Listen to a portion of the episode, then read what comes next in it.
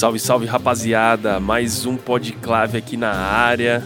Eu, Humberto Dantas, como sempre, com o meu brotherzíssimo Pedro Bontorim. Salve Betão, salve pessoal. E aí, Pedro? Saudades de um show, de um festival, minha filha? Saudades, né, mano? Um sub batendo no peito. Eita, aquela fila para pegar uma bebida, para pegar um quitute. Pois é, e é justamente sobre isso que vamos falar hoje. Sobre festivais, qual é o futuro dos nossos festivais, hein, Pedro? Depois de 18 meses de interrupção total, junho parece que foi o renascimento, o florescimento do, do, dos eventos e dos shows de música ao vivo na Europa e nos Estados Unidos, né? Muito porque a, a vacinação tá, já está em um quadro bem avançado nesses continentes. E está funcionando, né? Graças a Deus, está funcionando. Exatamente, está dando resultado. em junho, se tornou um mês que marcou a retomada dos eventos esportivos com público. Então teve a final da UEFA Champions League com público, Eurocopa com jogos até com 40 mil pessoas no estádio, é, os eventos de Wimbledon, Roland Garros, e até mesmo nos Estados Unidos, os playoffs da NBA, todos os jogos com público, diferente como foi do ano passado, que foi numa bolha que eles criaram, agora está sendo na cidade de cada um dos times mesmo, com jogos de ida e volta e público presente. Somente nos Estados Unidos, a estimativa era que nesse mês de junho gerasse 1,5 bilhões de dólares de entretenimento ao vivo, envolvendo mais de 2.500 eventos sendo realizados. Chega a emocionar, né? Oh, e a Live Nation, ela tá anunciando as turnês dos seus principais artistas e os números já representam um crescimento de dois dígitos em comparação a 2019. E os festivais? Ah, os festivais, né? Bonnaroo, Primavera Sound, Austin City Limits, entre outros, venderam seus ingressos em tempo recorde. Isso a gente já estava prevendo essa enxurrada de eventos presenciais e agilidade com que esses ingressos seriam vendidos, né? Tá todo mundo louco por um, um festivalzinho como a gente comentou agora no começo. É isso aí. Outro fato curioso é um artigo recente do The Guardian que diz que o verão do hemisfério norte será o verão do amor. Ei, Olha aí. Coisa boa. Afinal, depois de meses em casa, só no Zoom, a galera tá afim de sair para se encontrar, né? Estar presente, sentir a experiência do ao vivo, se relacionar de forma presencial. Pois é, e tudo isso é muito incrível, literalmente incrível, porque nós que estamos aqui no Brasil, a gente não consegue nem pensar nessa coisa acontecendo tão próximo. Parece que a gente está 10 anos atrás desse contexto. Mas não custa acreditar, né? A vacinação está avançando. Mas é importante também ponderar que tudo isso é incrível, os ingressos estão vendidos nos festivais, mas a gente não pode negar que existe uma real chance de novos surtos e variantes do vírus. Então a gente precisa ficar ligado e atento, né? Não pode relaxar. Mas entre as raras e boas notícias que estamos cercados aí, uma delas foi preciosa demais. Os três festivais brasileiros e mais criativos e relevantes da atualidade, do Sol, Bananada e Coquetel Molotov, se uniram para criar o Atroa, que é uma iniciativa que envolve NFT, CryptoPass e uma série de colecionáveis de artes exclusivos para o público que aderir ao NFT. E a gente abriu espaço aqui no Podclave para ouvir mais sobre esse projeto e a belíssima jornada dessas mentes brilhantes que estão por trás do Atroa. Foca e Fabrício, sejam bem-vindos ao Podclave. Salve, galera! Olá, galera! Beleza, tá- estava esperando para vir aqui falar com vocês. Pô, a gente está feliz demais de receber vocês, meus queridos. Pô, a gente, a gente é muito fã de, do trabalho de festivais que vocês têm ao longo do tempo e curadoria e tudo que vocês já fizeram é, nos últimos anos e por muitos anos no mercado da música, mas é que a gente queria muito que vocês começassem falando sobre essa revolução, que é o que é a Troap e qual que é o motivo principal que cada um de vocês toparam e falaram, cara, a gente vai entrar nessa jornada. Massa, eu vou fazer uma intro para passar para Fabrício, que ele é mais NFTista. eu sou menos. Primeiro falando do Atroá, né? O Atroá não é uma marca para essa ação. O Atroá é um fit entre o Coquetel Molotov, o do Sol e o Bananada. Um fit real, né? Porque o Unreal ele já existe há muito tempo, né?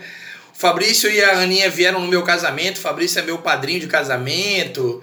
É, a gente se conhece há muitos anos, se admira mutuamente né? Conhece os defeitos e as qualidades do amigo, é, como poucos amigos a gente conhece, né? Então, assim, isso tudo facilita na hora de criar esse novo ambiente dentro desses ambientes já complexos que são o do Sol, o Bananada e o Coquetel Molotov. Então, o Atroar foi uma, digamos que é o começo, né, dessas atividades, dessa marca parte desse projeto conjunto que estamos nós três. A ideia do NFT não foi minha. É, a gente começou a ouvir falar com música e eu tenho um amigo que chama Felipe, ele é da Abraxas, que é um selo do Rio de Janeiro que lança muito stoner, muito rock. Eu tenho muito feat com ele, ele faz muito gringo também. Como meu inglês é péssimo, sempre que eu quero fazer gringos, eu falo com os meus amigos que são que têm um inglês bom e são bookers. E o Felipe é esse caso. E aí, é, numa conversa, Felipe é advogado, né? E aí ele começou a atender clientes com essa onda do NFT, alguns contratos, se interessou pelo assunto e começou a conversar comigo para ver se a gente fazia alguma coisa. Ele me acendeu esse fogo, eu disse, eu disse que a gente estava conversando sobre isso com, com Fabrício e Ana, e Ana Garcia, né? E aí a gente conversou com ele um pouco, não deu para se afinar com as ideias dele, ele queria começar um site do zero e para a gente tinha uma certa urgência de, de fazer uma, uma coisa inédita, né? Até para gerar um, um boost aí nos festivais, né? Porque a gente está sem fazer as edições físicas e sem muito assunto, você fica meio escanteado, né? Então a gente queria um boost e esse boost era o NFT. Para quem não sabe o que é boost, é um botãozinho, um pedalzinho de que aumenta o volume das coisas. Você tem uma guitarra, você aperta num botão ali, aumenta o volume com a bexiga, só para ser didático aqui dentro do podclave.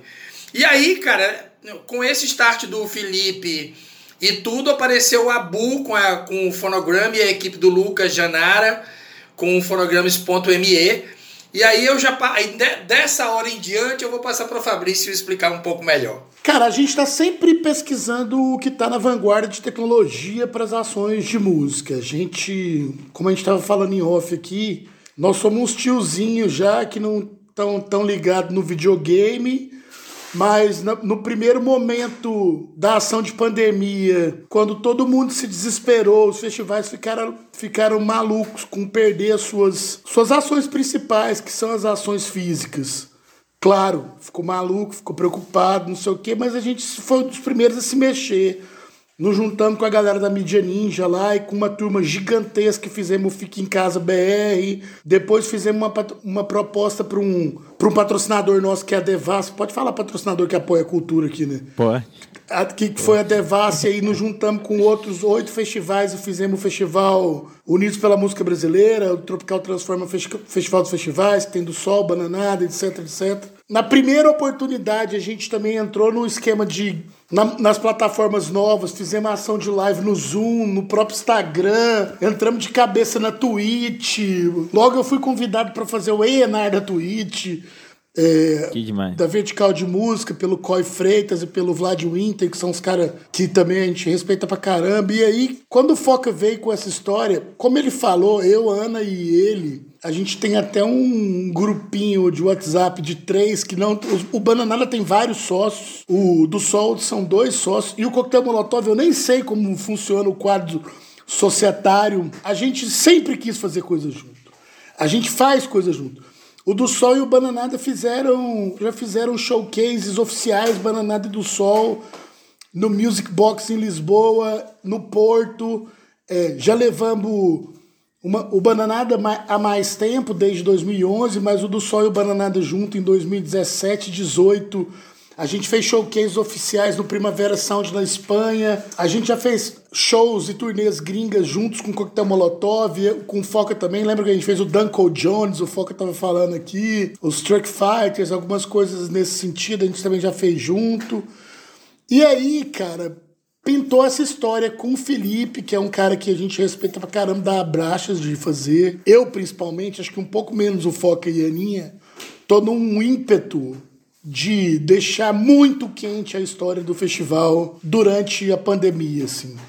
A gente viu que a galera deu uma morgada e a gente percebeu uma oportunidade de ir com tudo na criação de conteúdos digitais, o selo, o, e assim, O Foca tem um trabalho incrível com o lance do selo.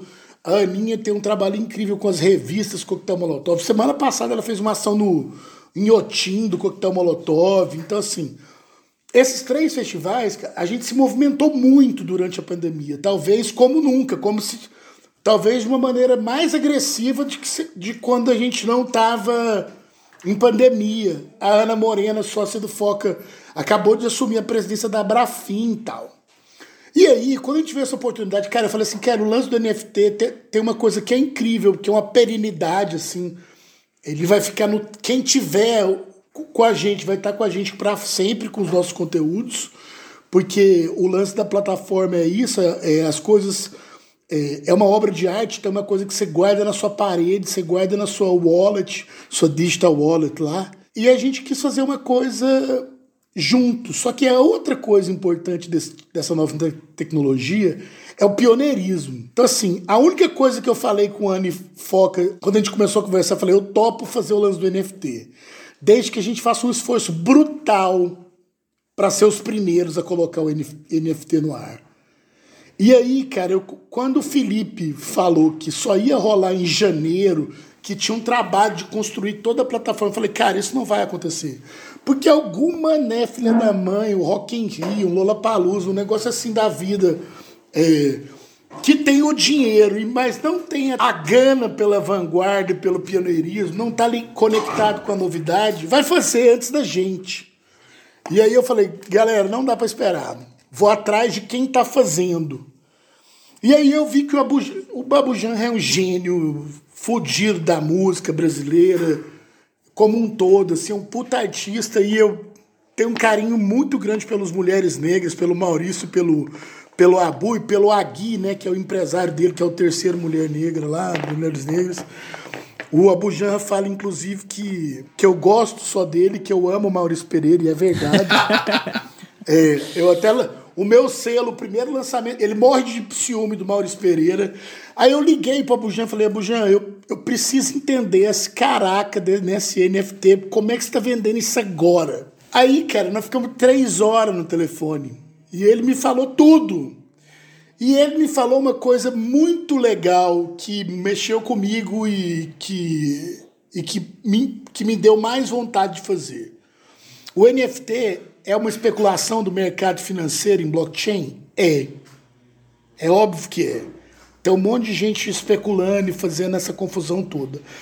Mas o NFT, o Abujan, eu estava convencido disso, mas ele me convenceu muito mais. É um jeito de você descentralizar o dinheiro, os incomings digitais para os criadores dos ativos culturais. Eu acho que o futuro do, do do NFT, eu nem sei se vai chamar isso, mas o futuro dessa tokenização do ativo cultural, e aí pode ser tudo, pode ser uma receita. Cara, tem, tem NFT de, da galera criando híbrido de cannabis nos Estados Unidos e vendendo a ideia do híbrido para daqui três anos, entendeu? Que, da pesquisa e o cara já está vendendo. Então, assim, isso é muito louco, porque eu não tenho absolutamente patrimônio material nenhum. A única coisa que são de propriedade minha é meu celular, meu computador, a minha coleção de discos e minha coleção de pôster. Mais nada, eu não tenho um carro, uma carta, nada. Só que nós temos uma coisa, velho, que é muito foda. Os artistas e os criadores. Nós temos ideias. E, e aí, essas ideias podem ser transformadas em obra de arte. E essas obras de arte, quem determina o preço de quem vai comprar isso? Quem determina o território de onde isso vai acontecer e quem determina o tempo que isso vai ser relevante não é quem cria, é quem adquire, é quem usufrui. E aí pode ser financeiramente ou não. Assim, quem, quem diz que um, que um quadro é relevante, que é só papel e tinta colocada, que pode ser uma criança desenhando, mas também pode ser o Banksy, quem determina se isso tem preço ou não, físico ou não físico, é quem tá tratando, é quem é fã disso. E aí o Abu me colocou isso de uma maneira, me convenceu. De, e aí, cara, eu fiquei enlouquecido com a ideia. Porque essa descentralização do, do tempo, do território e do valor da obra de arte é é uma coisa que mesmo a gente que é super arraigada com Natal, Goiânia e Recife, porque nós temos um compromisso com a localidade onde isso, disso surge, mas é uma coisa que a gente sonha com essa perenidade, com essa não territorialidade e com, e com a distribuição do valor, entendeu, Pedro? É, assim, é, é um pouco da utopia no flag, no nation, né? Que a gente. Exato, aquele mundo só, sendo e, que é uma. Que se, se torna temporariamente real, né? E o, e, o, e o tanto que é maluca a possibilidade, cara, de uma não moeda. É, ou de uma, uma nova moeda. E de quem determina o valor da obra é o fã. Isso é muito louco. Muito bom. Entendeu? Isso é muito louco, é muito complexo. É muito interessante e isso, cara, me deixa arrepiar todas as vezes que eu falo. Porque assim, a gente fez uma parada que chamava Quanto Vale o Show há um tempo atrás, que a gente uhum. fez um selo, fez uma marca, porque eu queria que as pessoas determinassem para o Bananada o valor que eles acham que vale, o, o tanto que é transformador para a vida dele. Isso é muito doido. É claro que agora nós estamos determinando um valor, mas depois o cara comprou por 1.500 e quiser soltar por quiser dar, ele pode dar.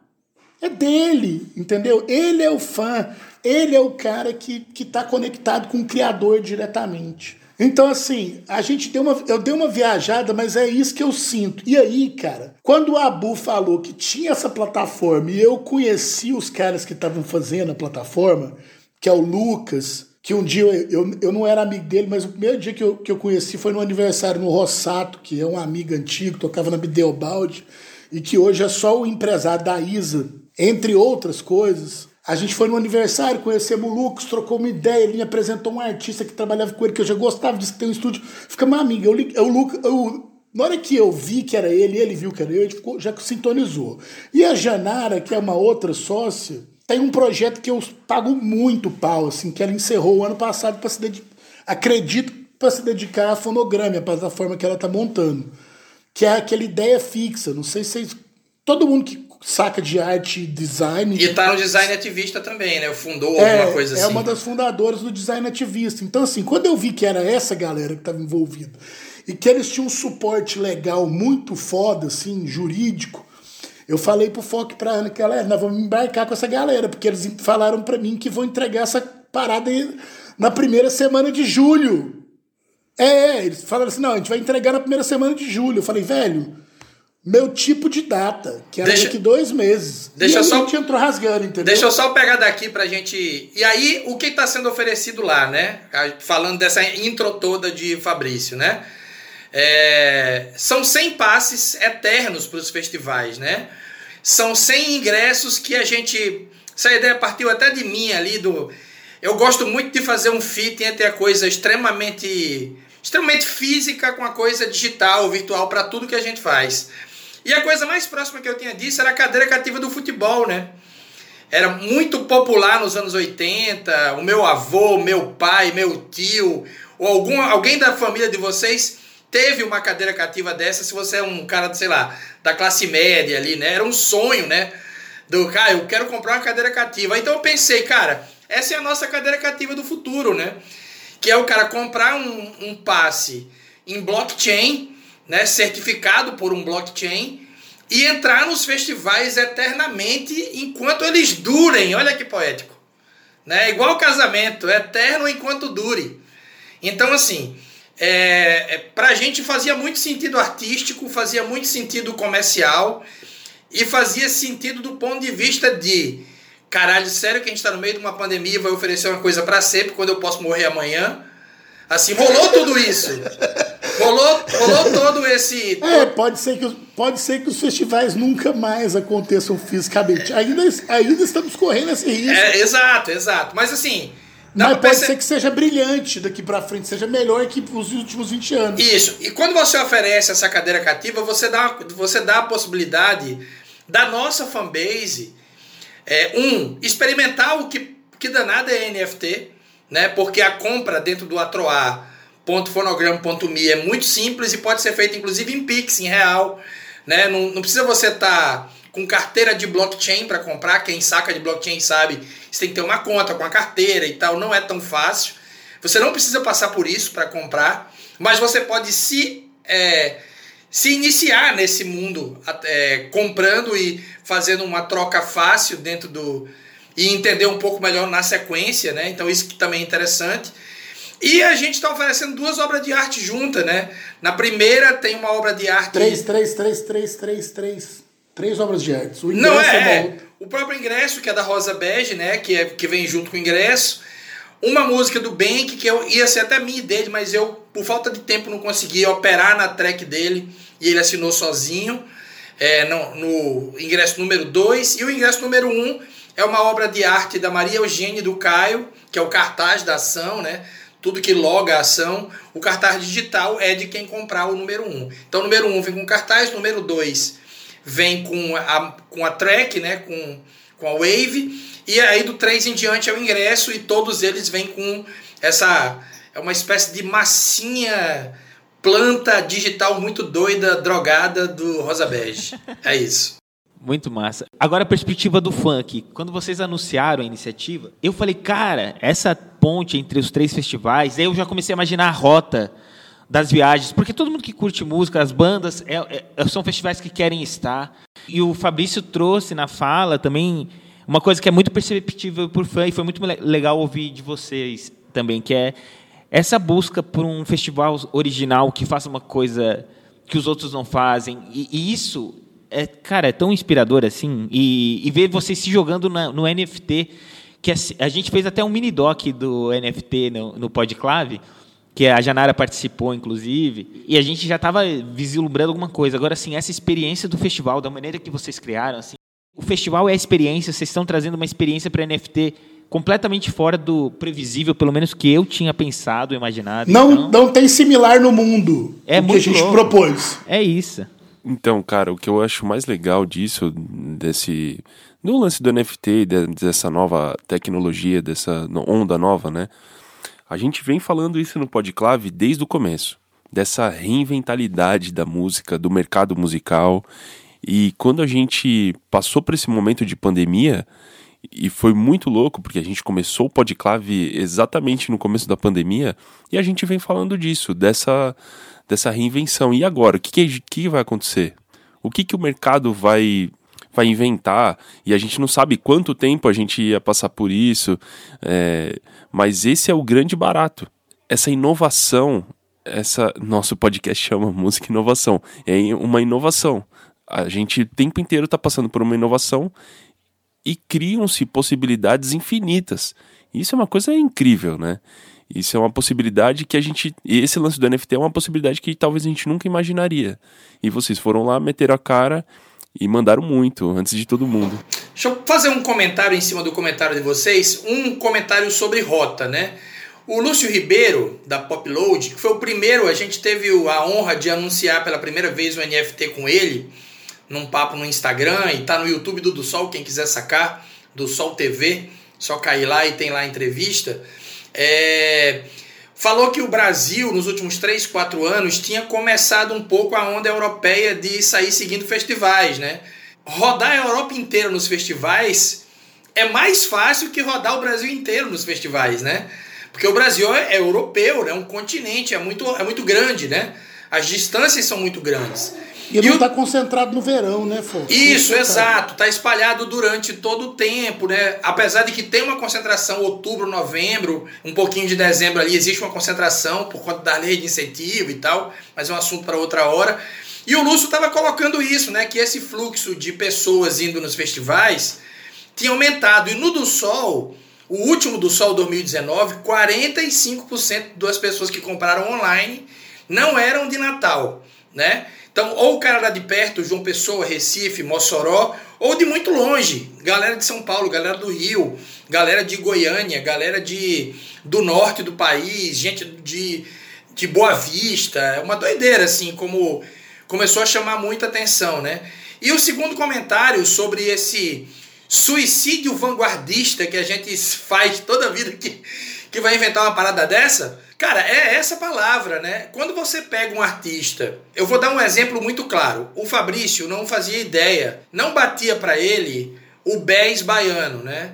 O Bez baiano, Bez baiano é a Baiana System, o Atocha, né? É, é toda aquela galera que se relaciona com uma música de dançar, muito inspirada na música da rua e da feira e do, né, do, e do carnaval baiano, que meio que se desmontou, né? Eles falaram de ser hegemônicos e essa galera surgiu em volta disso. E eu comecei a apresentar para Fabrício, falei, cara, olha isso, olha essa tocha aí. Ele, porra, caralho, pagode, né? Pagodão.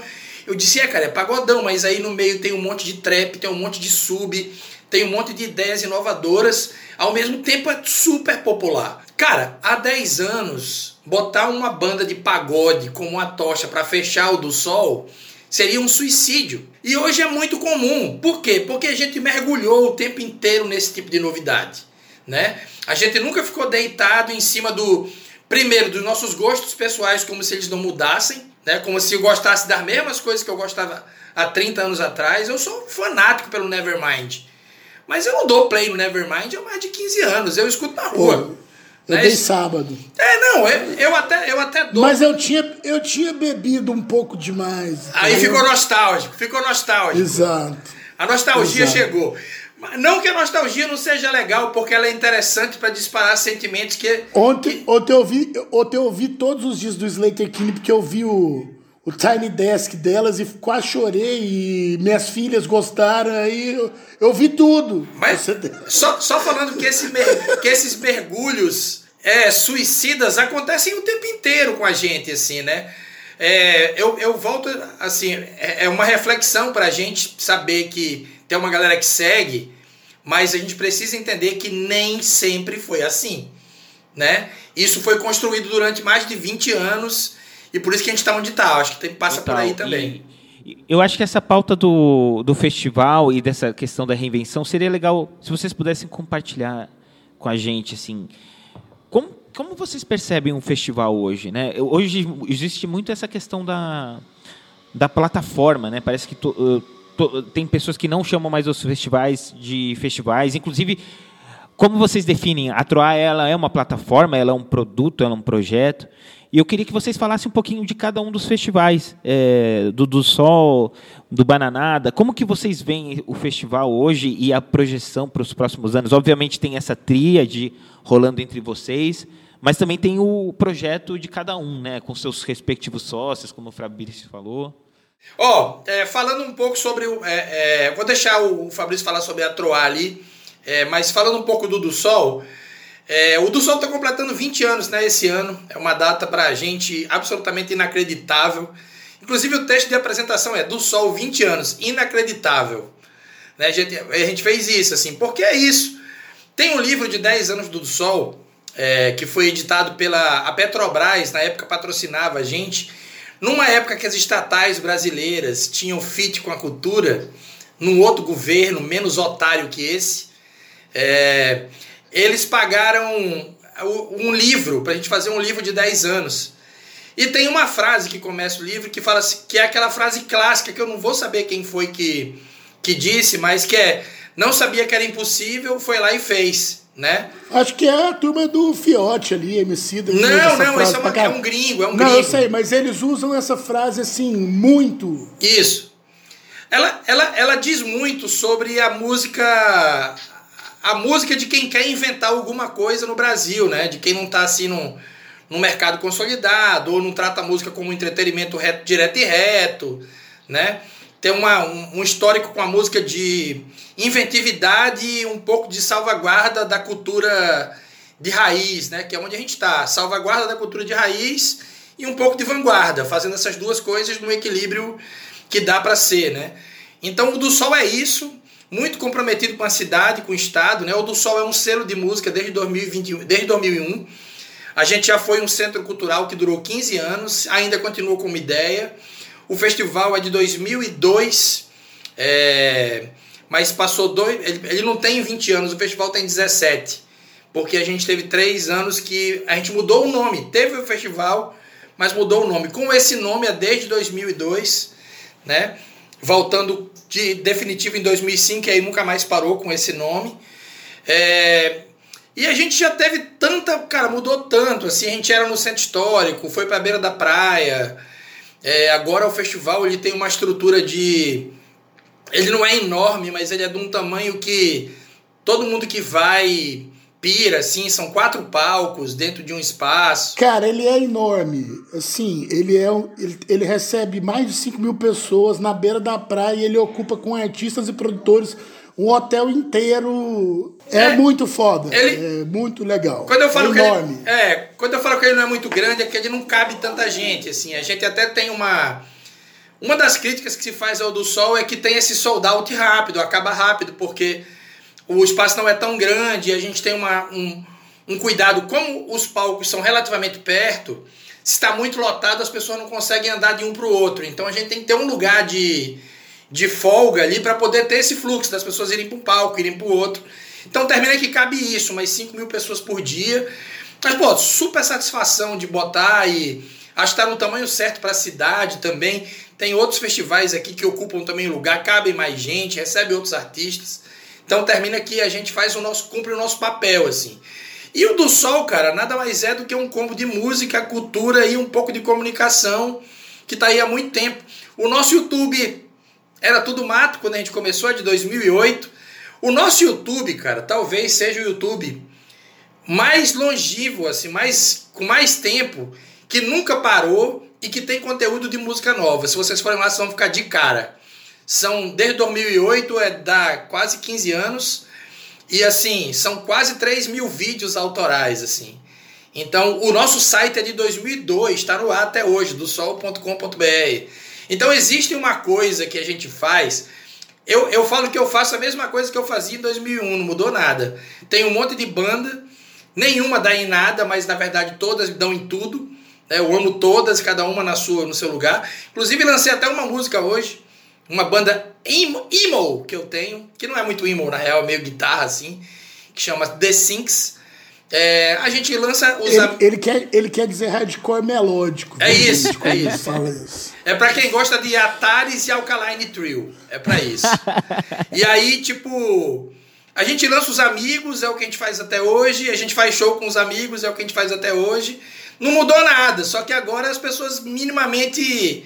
Quando você faz a mesma coisa em música e cultura por 20 anos, você termina em algum momento chamando atenção e ficando nesse lugar. Estou aproveitando esse momento, esse agora com isso. É tipo isso. Foca, o Foca me deixou para falar da, da, da Atroá, mas a, é, ela, ela parte do desejo de cocriação de três festivais, que pode se encerrar com a execução da venda dos NFTs, as campanhas podem se encerrar para isso.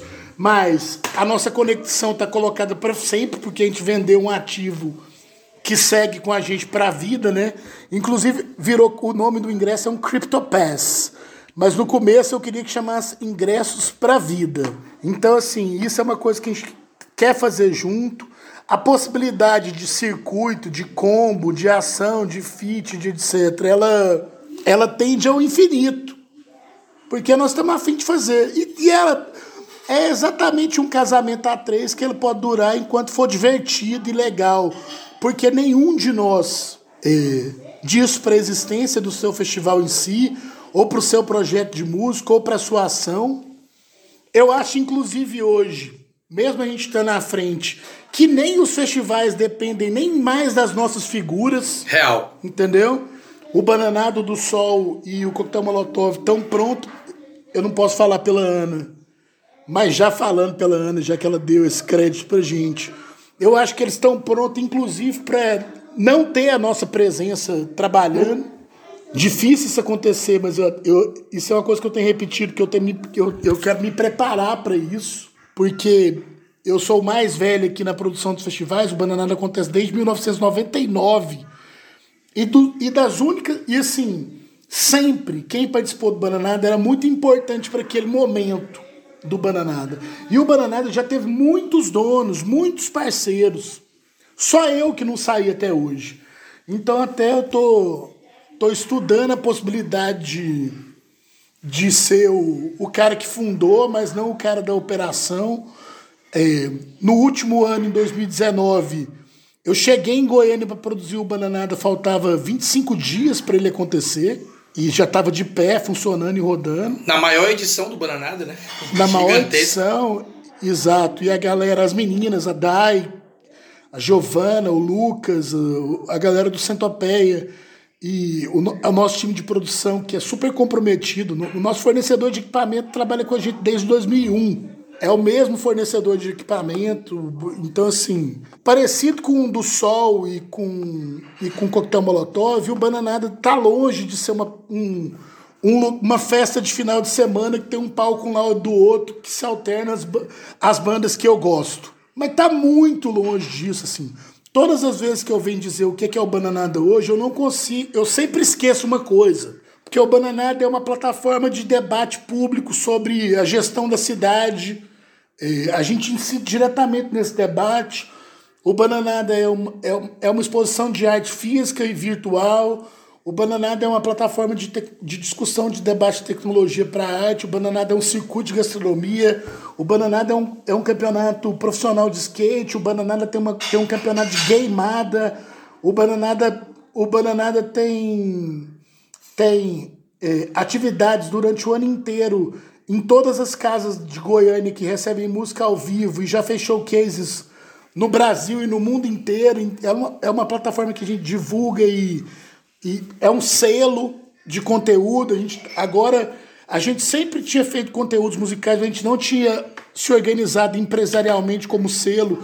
E o Foca me ajudou muito nisso. A gente se organizou como selo. O Bananada e as pessoas que estão envolvidas com ele sempre foram partes de combo de produção e de gestão. Então, é, a Braba Música é filha e, e integrante do Bananada.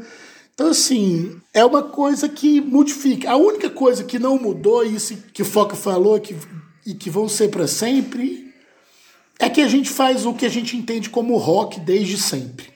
É, o Miles Davis assim, jazz é liberdade, e aí e eu acho que rock é mais que liberdade, é, é liberdade e sacanagem ao mesmo tempo, então a gente consegue estar tá envolvido com coisas que a gente acha importante. Se o Banana quiser montar um café e discutir como é que faz um café, se a gente quiser entrar no debate do, da descriminalização da das drogas e, e, e passar a produzir conteúdo ou, ou, ou, ou se enveredar para isso. Se a gente quiser fazer, se for uma produtora de filme, eu sei que o Foco está fazendo um filme agora.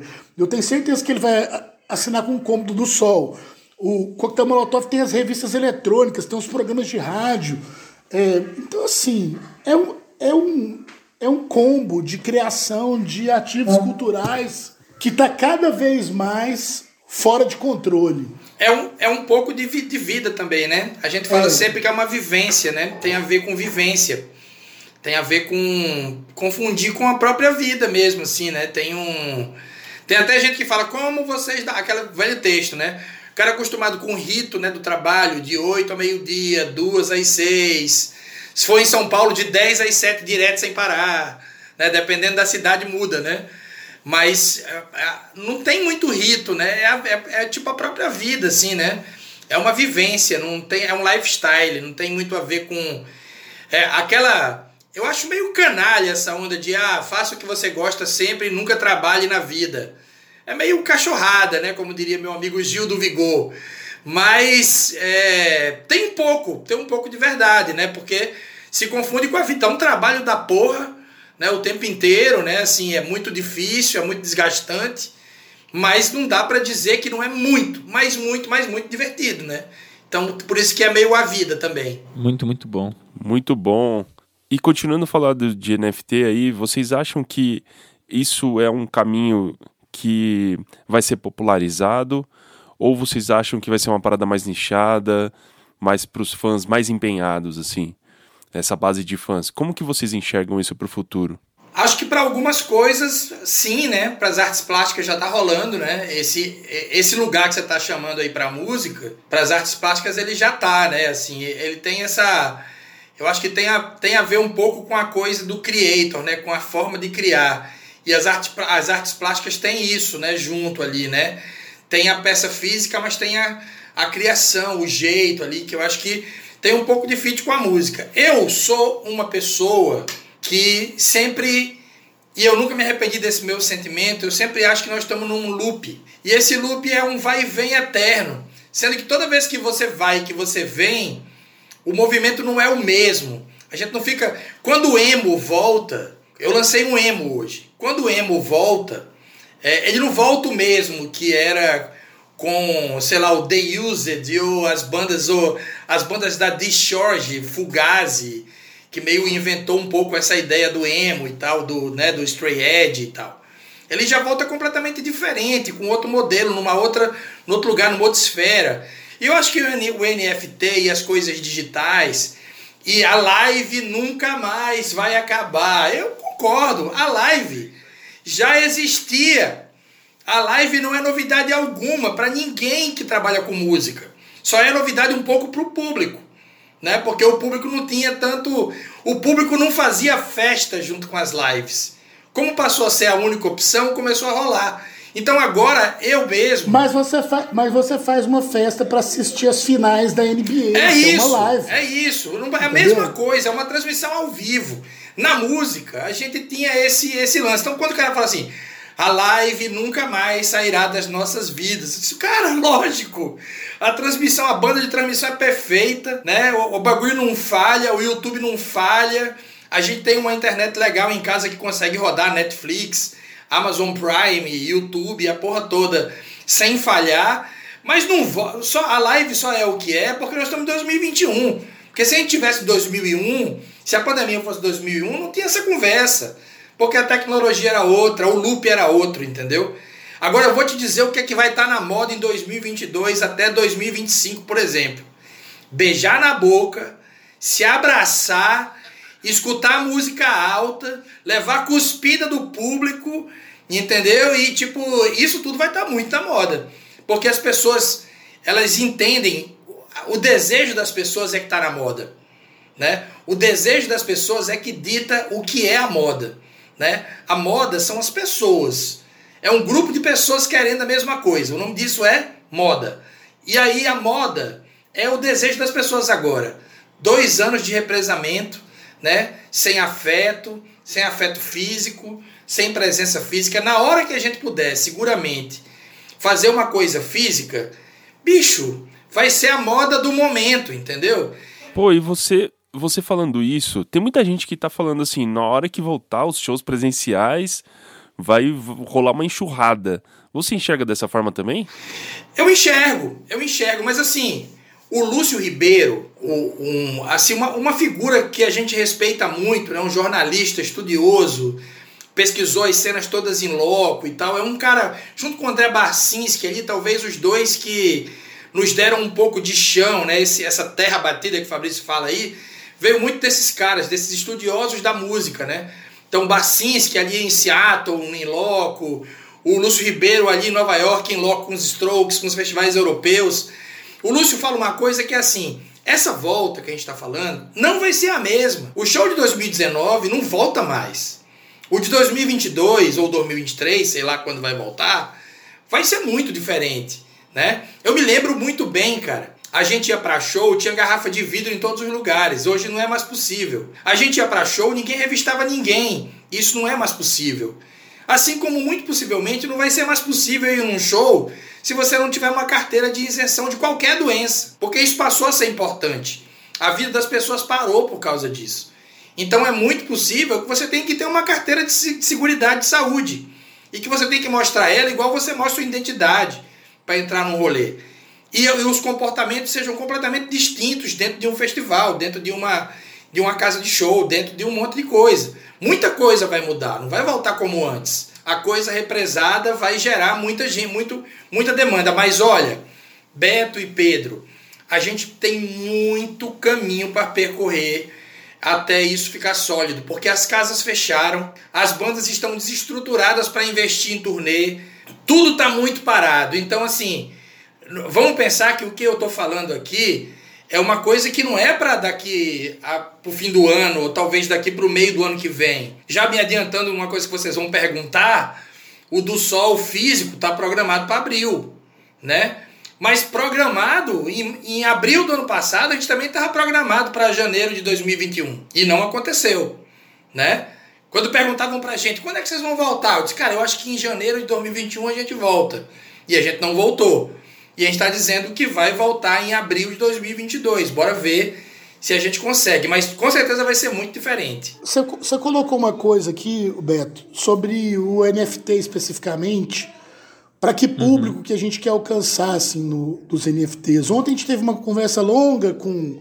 Eu tive uma conversa longa com os desenvolvedores da Fonograma, assim, da Fonograme. E eu acho que são três públicos que estão colocados. Um, ele é desenhado para a galera que é fã, conhece, entende, especula no mercado de criptomoeda. Isso é uma coisa. Esse público é um público fundamental para os NFTs que a gente está colocando e que vão se inserir num debate de como. Porque quem manda no produto é o público. Então, assim, a gente nunca ligou para essa pessoa. Ele nunca foi relevante. Quer dizer, ele tinha pouquíssima relevância no nosso, na nossa produção. Agora esse público é relevante. Tem um outro público que é relevante também, que é o hard fã do festival, assim. Que é o cara que compra tudo, que gosta de tudo do bananada, tudo do sol e que está preparado financeiramente para investir num produto, porque é um produto que começa, com, mesmo sendo um produto barato porque ele oferece, um Jeep Renegade é barato para aquilo que ele oferece. Porque um. Entendeu? Um, um, um, um menu degustação da Helena Riso no Mani é barato para aquilo que ele oferece, porque você está comendo uma obra de arte. Só que, mesmo assim, ele é um produto de luxo. Então, assim, a gente está oferecendo um produto de luxo, entre aspas, para um hard fã dos festivais. Então, esse é um outro comprador do NFT que a gente não ligava muito para ele. Ele não estava no nosso dia a dia, porque o grosso da nossa venda é ingresso barato, merchandising barata, camiseta, boné, bottom, etc, etc, etc. A gente nunca tinha preparado o, o nosso ingresso, ele é, um, ele é subido nos, na Simpla e ele tem um texto. Agora o ingresso que esse cara que quer pagar R$ 1.500 quer ter, ele tem uma obra de arte do Rosa Bege e um pedaço do fonograma feito pelo Bank do Bugarins. Então é assim, ele é um sneaker foda, ele é um menu degustação da Helena Riso. Então, assim, a gente nunca teve que pensar no desenvolvimento desse produto. Nós demoramos quatro meses para desenvolver a peça, as peças de NFT, com os melhores profissionais da área. A nossa arte é feita pela Maria Eugênia e pelo Caio Vitoriano. Caio Vitoriano, que é o cara que fez o design, que faz o design do, do Sora, é um doutor em design. A Maria Eugênia é uma artista pernambucana que está morando no Colorado e, e, fazendo animação e desenho para o mundo inteiro a partir dos Estados Unidos. O Ben, que é o, é, o, é o principal compositor dos Bugarins, é o produtor do disco do Giovanni Cidreira. Então, assim, é, é um puta compositor. Então o produto é muito luxuoso. Sem produto. A gente nunca tinha pensado no produto em si. Então tem o fã de Bitcoin, o fã do. do, do o hard fã do festival, que quer um produto no nível de sofisticação que ele pode custar mais de R$ 1.500. A nossa obra número um ela já está vendida e tem cinco pessoas dando lance lá por ela. Ela custa 10 mil reais. Eu nunca imaginei que eu pudesse desenvolver um produto único que pudesse custar 10 mil reais. Então, assim, ele exige um desenvolvimento. E aí, cara, tem um terceiro fã, que é, que é esse fã que, é o, que eu acho que é o cara que a gente fala com ele mais o, o tempo inteiro, o, o cliente, o cara que vai determinar o pre, preço do produto, que é o cara que gosta de inovação, gosta de inovação em cultura, é fã dos festivais e está se preparando para para um dia ser o cara do blockchain, ter uma vida um pouco melhor e, e, poder comprar um produto mais sofisticado e que esse é o grosso das pessoas. Então, assim, a gente está dizendo. O pensamento do desenho de produto que a gente vai criar nos festivais apareceu novos, novos, novos clientes. Então a gente vai ter que trabalhar nisso de uma maneira muito, muito séria e muito comprometida. E ninguém desenvolveu produtos assim para festival de música alternativa. Ninguém. A, a Janara, a Janara falou alguém... que a pesquisa dela é que na América Latina é inédito, né? Pelo menos na América Latina é inédito. É, e a gente não tem notícia de que aconteceu no mundo uma coisa nesse sentido. E assim, então, assim, o produto que a gente está desenvolvendo é um produto muito complexo. Não é simples. Não é sobrio e, assim, e, e pior, depois ele man, demanda um nível de atenção e de relacionamento e de sedução que ele tem uma perenidade que é para sempre, para a vida inteira do comprador. Então, assim, isso é uma coisa muito doida. Na hora que a gente criou, na hora que eu vi o NFT no ar, eu falei assim: caralho, a gente fez uma coisa que, beleza, nós estamos pagando esses dias pelo, pelo pela pioneirismo. O MetaMask não está funcionando a contento ainda. A inserção do Pix na venda. Cara, mas nós estamos criando um jeito. Está sendo desenvolvido um jeito de, de trocar moeda por arte que não existe similar no mundo. Isso é uma coisa muito doida, velho. É um momento muito doido, que assim, tem hora que eu desacredito que a gente está vivendo. E aí, sabe o que, que vai acontecer? Em cinco anos, ou em três anos, ou talvez até em seis meses, porque o nível de aceleração disso era é, impossível, era impensável. A Twitch foi de, 700, é, de sete canais de música para 1.900 canais de música em seis meses. Tem criador de música que baseia hoje todo o seu ganho na produção para aquela ferramenta. Igual aconteceu com o YouTube. Então, assim, isso é muito louco. Então, a, gente, a gente não sabe. Quando o Abu Janra falou sobre NFT, a galera riu, deu risada, achou uma bobagem. Tem gente sacaneando a gente o tempo inteiro, que acha que é uma idiotice.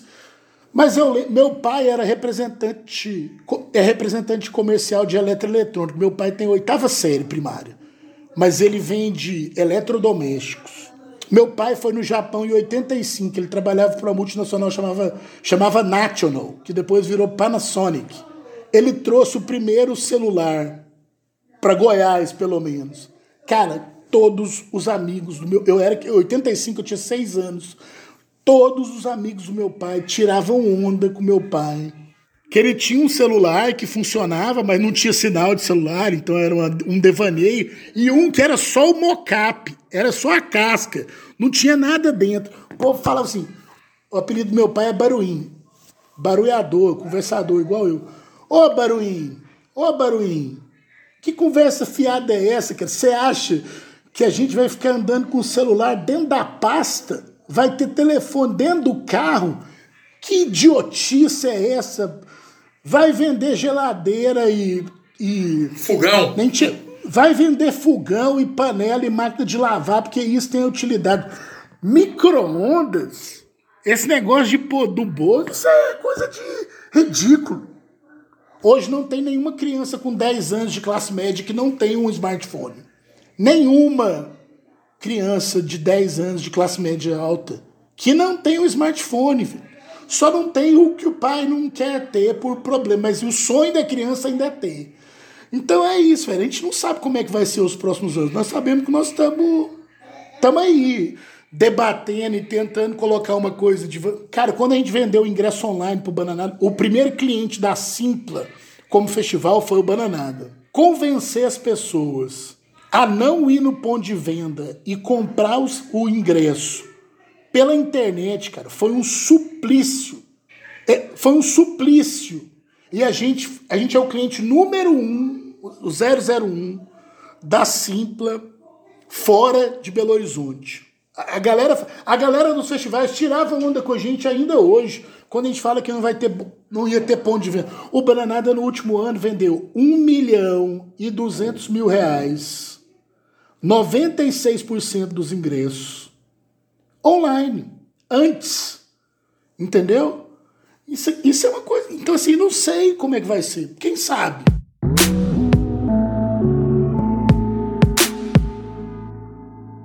O que eu acho muito maneiro desse nosso papo aqui foi. Vocês teriam diversas razões para se lamentar do que. da diversidade do momento que a gente está, né? E paralisar as coisas e, e se entregar. Mas é essa metáfora do João Bobo é perfeita, porque desde o começo a gente acompanha muito vocês e a gente vê que vocês não pararam, que vocês criaram. E, e eu acho que o que o Fabrício e o Foca falaram bastante aqui hoje é, é bem desse lance de estar tá desprendido do, não é o, o que vocês fazem, mas o que vocês são. Então a natureza de vocês é essa, de, de, de criar, de fazer essas conexões, de revelar novos artistas, conectar, abrir audiência, abrir experiência, experiência para audiência, e vocês fazem isso desde o selo, desde a festa do selo, que se tornou um festival, que agora se torna essa experiência de NFT que uma das coisas que vocês pontuaram e me marcou muito é isso. Vocês estão iniciando a galera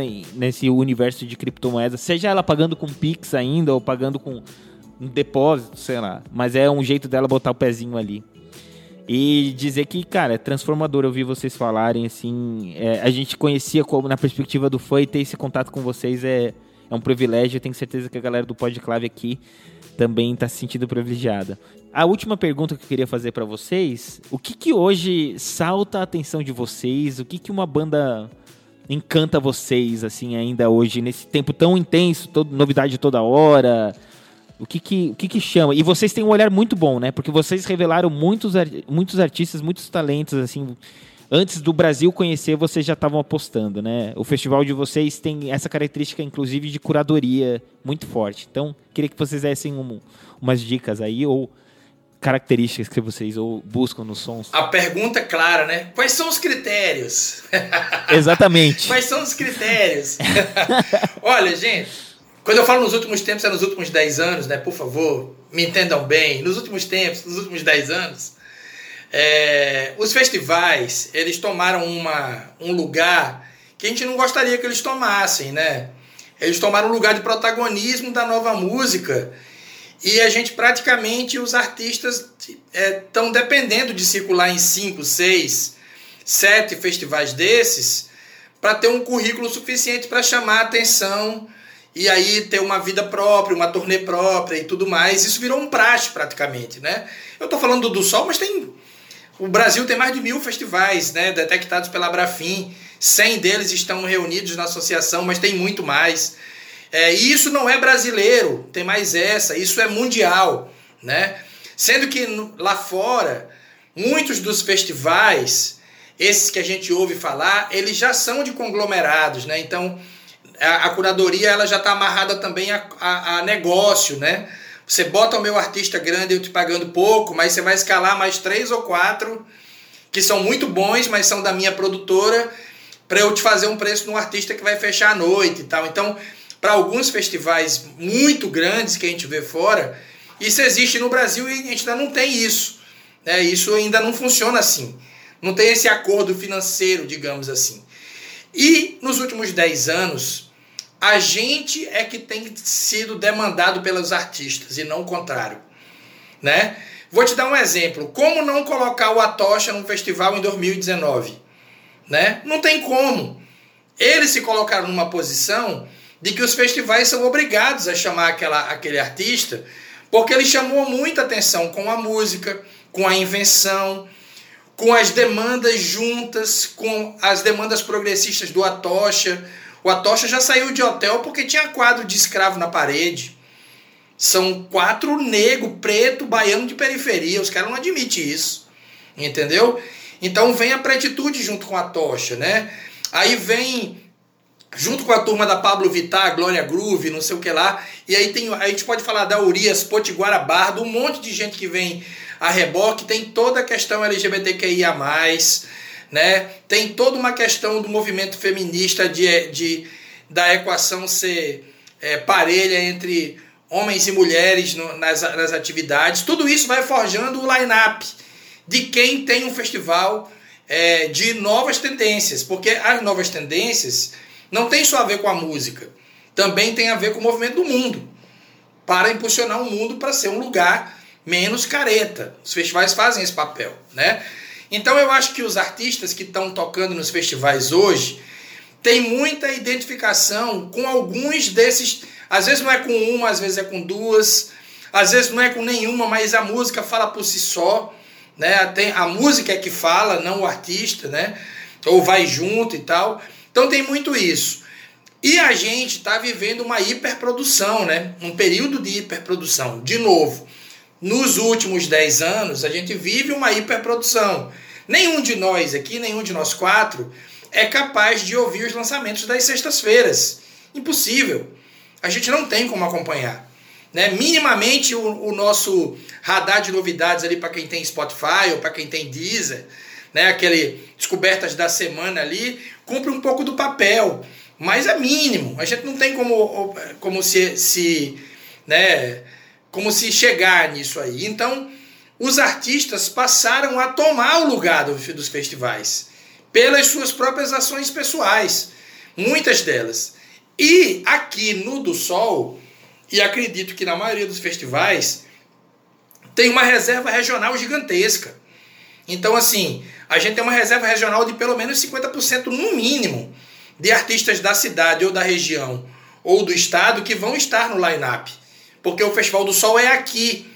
Eles não vão estar no line-up do Goiânia Noise, ou do Bananada, ou do Coquetel Molotov. Só vai estar nesses line-ups alguns artistas que se destacaram no meio desse line-up do Do Sol e o Fabrício estava na plateia e curtiu e chamou. É muito praxe isso acontecer, né? Ó, oh, eu tô assinando esses artistas da minha localidade. Então o Fabrício já olha e diz, pô, dos 200 que estão lá, esses 20 que o Do Sol tá botando, eu já tenho que ter mais atenção, porque se ele tá botando aqui, dos 200, eu já não preciso mais ir nos outros 180, a não ser que eu já goste de alguém fora desse recorte. Mas é o mínimo que a gente tem como régua, porque é impossível ouvir tudo, né? Quem faz uma inscrição, a última vez que o Do Sol fez uma inscrição foi no Toque no Brasil. Deu 14 mil inscritos. O site tinha 20 mil bandas inscritas. Deu coisa assim, a inscrição foi bizarra. Cara, desculpa, eu não tenho como ouvir 14 mil músicas para escolher 6, 7, 8 artistas para tocar no do Sol. Quem fala isso está mentindo. Não tem equipe para isso. A gente não tem estrutura para esse tipo de coisa. Quando o cara fala assim, o do Sol tem inscrição, eu falo, tem, cara, é a vida. A vida escreve. Né? Se você parar no nosso radar é porque você está fazendo a coisa certa. Agora, óbvio, a gente trabalha com um ambiente de frustração gigante. Eu tenho banda, cara. Eu tenho seis bandas. Você sabe quais são as minhas seis bandas? Não sei. Não sabe? Não sabe, claro que não sabe, cara. É óbvio que não sabe. Você pode conhecer o Camarões Orquestra Guitarrística, talvez a Orquestra Greosa, mas o Fetutines ninguém conhece. The Sinks que eu lancei hoje ninguém conhece. Eu também sou invisível para algumas coisas, entende? Porque nós estamos numa hiperprodução. Então, assim, a gente também tem esse ambiente de frustração muito grande, né? Infelizmente, a gente não consegue dar conta. O ideal é que não tivesse mil festivais, que tivesse cinco mil, né? O ideal é que tivesse um do sol por mês para dar conta da demanda, mas essa não é a realidade, né? E a gente vai vivendo com o que tem e como tem. Então eu acho assim, não sei se eu respondi a pergunta, mas pelo menos é, é do ponto de vista filosófico dá para dá entender. Acho que é por aí. Cara, o jeito que a gente seleciona os artistas é é vivendo, é prestando atenção e, e assim, a gente não escuta tudo, a gente não vê tudo. Tá longe da gente saber o, o que, que é bom para todo mundo. É, mas pouca gente escuta tanta música e tem um radar tão aberto quanto o nosso. Então, assim, se o seu espelho não refletiu uma luz que foi captada por esse radar ainda, vai apontando o espelho para outro, o espelho para outro lado aí que vai rolar e vai conectar a gente de alguma forma. É, é o que o Foca falou, cria, cara. E cria, e cria ação de visibilidade para você. Ah, eu tô invisível nesse negócio. Beleza.